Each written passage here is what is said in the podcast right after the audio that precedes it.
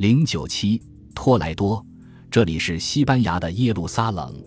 是的，几个世纪以来，有许多西班牙城市曾被犹太人称作耶路撒冷，因为他们希望并且相信那就是他们流亡中的家园。科尔多瓦、格拉纳达，甚至还有塞尔维亚。几乎与希伯来语众议为后代的托莱多一词同音的托莱多这个城市的名字应该并不是一个巧合。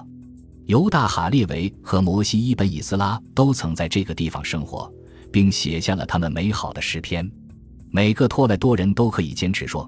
只要看一眼这个坐落在山顶上的城市，你就会发现它多么像戴维头上的王冠。现在，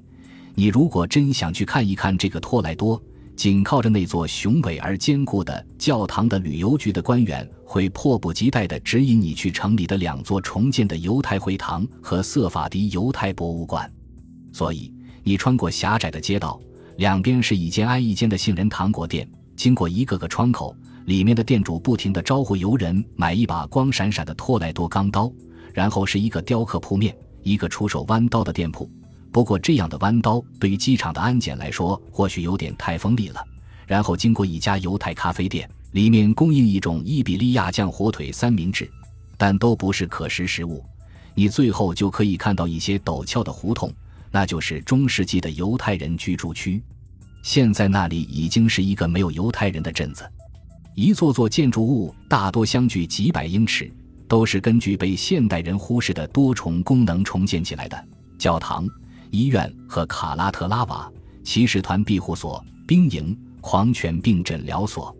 有些建筑的名称听起来有点名不副实，但可以肯定当初是根据施洗者的名字命名的，所以才会出现白色圣母犹太会堂这种矛盾而怪异的名字。甚至为了纪念圣母玛利亚升天而将一座雄伟的建筑直接命名为圣母升天。无论起什么样的名字，目的都是为了体现各种异神教和谐共处的可能性，与神学和政治垄断做斗争。白色圣母犹太会堂最初被称为查达沙犹太议会，现在是一所新会堂，建于十三世纪初，很可能出自约瑟本梅尔书山之手，因为他曾经是众多效忠于卡斯提尔国王的伟大的托莱多犹太宫廷社团的首领之一。在所能想到的犹太会堂中，这座建筑的清真寺风格最为明显，内部以马蹄形的拱顶构成的柱廊结构为主，顶部雕刻着用雪松和双叶植物装饰的字符。这种庄严的风格不由得使人想起摩哈德王朝的一贯格调。一格格连续的拱顶通过一圈小窗户采光，并且上面挂着摩尔风格的吊灯。尽管这座会堂的建筑风格似乎与同时代的其他犹太会堂不同，但几乎可以肯定它在当时并不是唯一的。至少在塞戈维亚曾经有一座犹太会堂，其建筑风格几乎完全相同，具有同样的马蹄形拱顶。这种犹太教伊斯兰文化交汇的形式实际上是当时最流行的风格，因为基督教西班牙中的犹太文化已经深深地浸染于阿拉伯语言、科学和文学之中。在十三世纪末十四世纪初，像以色列本以色列这样的托莱多文士创造出一种伊斯兰风格的坦式护风，他们把棕榈叶平铺并粘在硬纸上，装订在圣经的前面和背面，即能起到保护作用，同时也是一种装饰，从而将建筑风格应用于文读的美化。圣母升天犹太会堂无疑是文化融合的巨大力量的另一个更令人惊叹的例证，因为以精湛的灰泥工艺为特色的雕刻艺术，不仅包括用美丽的瑟法迪体方块字刻写诗篇中的段落，而且还用阿拉伯文描画古兰经中的文字，如祷告词平安、幸福和繁荣。穆迪哈尔艺人和工匠可能参与了高达九米半的祈祷大厅的装饰工作，但令人难以想象的是，他们竟然加上了一些圣典中的句子。这座宫殿的伟大的赞助人卡斯提尔国王冷酷的佩德罗的财政大臣瑟缪尔·哈列维·阿布拉法肯定专门叮嘱过他们，因为骑马颂扬他的名字和功绩的文字被刻在了内墙上。在科尔多瓦有一座犹太会堂，堪称雄伟的托莱多会堂的微缩版，灰泥墙上同样布满了穆迪哈尔风格的带状波纹。画着大量的星形图案、植物叶子和缠绕的枝蔓，并且同样也刻着从诗篇和先知书中摘录的段落。不过，科尔多瓦会堂建成的时间可能更早一些，当时对行乞修士们提出的强烈抗议还比较敏感，因为他们叫嚣犹太人建造新会堂是明目张胆地违反教皇的禁令。如果你建造一个有形的东西，肯定是为了让每个人都知道。瑟缪尔·哈列维·阿布拉法就是如此，他像现代的慈善家一样，希望在建筑物的墙上留下一块感恩的牌匾。阿布拉法喜欢吹嘘他追求完美的志趣，雄伟壮丽的外观，装饰豪华的吊灯，美轮美奂的诵经台。尽管经历了漫长的岁月，那庄严的楼厢、宽敞的大厅，其宽敞程度超出了人们的想象，得到了完美的重建。连位于高处的女性专用坐席区，也同样装饰着穆迪哈尔风格的图案和铭文。要进入这样的会堂，你得盛装打扮才行。正如建筑史学家杰里林多兹尖锐指出的那样，它的危险程度已经接近于一座宫殿式教堂，其实不过是一处满足阿布拉法这样的朝臣欲望的豪华设施罢了。所以在这座建筑竣工之前，它就已经失宠，或许并不令人感到奇怪，甚至这很可能就是它失宠的原因。由于佩德罗当时卷入了与他同父异母兄弟恩里克的一场内战，所以对担上犹太人的国王这样的骂名，和由于人们对其财政大臣阿布拉法的指责而受到怀疑甚为不快。这样一来，正是因为主持建造的这座令人惊艳的新会堂，阿布拉法成了第一个牺牲品，他立即被逮捕并被处死。犹太人在会堂内墙上刻下的铭文把国王吹捧为伸展开巨大翅膀的雄鹰，但他们无论如何也想不到他也会成为一个牺牲品。尽管托莱多的一座座犹太会堂仍然矗立在那里，但随着基督教的收复失地运动正在向格拉纳达这个最后的顽固堡垒发动攻击，这些建筑中隐含和体现的犹太教和伊斯兰教之间的亲密关系就逐渐变成了一种麻烦和累赘。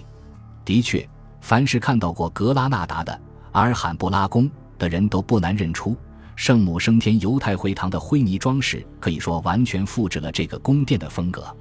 那些充满敌意的基督徒作家和传教士开始越来越多地引用这样的古老传说。在八世纪，正是犹太人把西哥特人的城市出卖给了阿拉伯军队。的确，如果不是因为西哥特基督徒的残酷迫害，犹太人当时也不会疯狂地主动为自己寻找新的主人。但是正是因为犹太人对于阿拉贡王朝的马略卡统治者来说是商业和制图业方面的有用中介，所以卡斯提尔人需要利用他们与阿拉伯人的亲密关系作为引进伊斯兰世界的数学和天文学知识的渠道。这样的兴趣既是为了提高智力，也是出于长远的考虑。十三世纪下半叶，在相对仁慈的智者阿尔方索十世的统治下，犹太人的托莱多变成了一个繁荣的学术中心，他们把阿拉伯和希伯来文献翻译为拉丁文，而更重要的是将它们翻译为声称代表西班牙文的卡斯提尔方言。平日喜欢写诗和创作卡斯提尔民歌的阿尔方索迫切希望掌握各种各样的智慧，并且像他的许多前任和后继者一样，非常推崇据说已经进入了秘传知识最深层次的犹太人。其中有一位犹太翻译者名叫犹达伊本摩西，他不仅帮助阿尔方索完成了一部体现多元文化的著作天文学知识，而且还曾被利诱用巫术翻译希伯来著作，特别是用魔法石变戏法，这显然是为了取悦国王。到十三世纪，瑟法迪犹太小区已经不大用阿拉伯语，而是开始用一种被称为拉迪诺语的犹太卡斯提尔语书写和交流。诗歌作为一种共同文化的种子，深深地种进了当地的土壤中，这对犹太人来说并不是第一次。歌颂埃尔希德以及法国、普罗旺斯、加泰罗尼亚和卡斯提尔国王、公主和骑士传奇的拉迪诺诗歌，其中许多诗歌的欢快节奏直接来源于阿拉伯音乐。像前面提到的混合风格建筑艺术一样，体现出一种共同拥有的敏感性。然而，尽管西班牙最早的传奇文学种子在犹太文化的土壤中不断生长并繁荣起来是一个令人瞩目的事件，但这种繁荣注定要在不远的将来被彻底毁灭。除了用于装饰圣经的坦氏护封，这种文化和谐的局面随着阿尔方索十世于一千二百八十四年去世并未能维持多久。在精英阶层优雅的品味后面，丑陋的偏见使得这种多元文化的生存非常困难，并最终烟消云散。一千三百四十九年，有关犹太人试图利用瘟疫灭绝基督徒的谣言在托莱多引发了一场大规模的血腥屠杀。一千三百六十七年，另一次暴力行动几乎把犹太区的近千所房屋全部烧毁。谈到适应能力，当时似乎成了犹太人的第二天性，他们已经学会了如何重建、修复和恢复生活。在这些突发的噩梦般的灾难的间隙，他们又开始做生意，开始学习和工作，慢慢安定下来，甚至又繁荣起来。从其他城镇流浪过来的犹太人开始分享并进一步压缩了他们的生存空间，只能开辟另一个定居点，收容不断涌入的犹太人。在一千三百九十一年的恐怖事件发生之前，城内的这两个犹太小区声称他们已经有九个繁荣的犹太会堂和五个圣经和塔木德研习所。本集播放完毕，感谢您的收听，喜欢请订阅加关注，主页有更多精彩内容。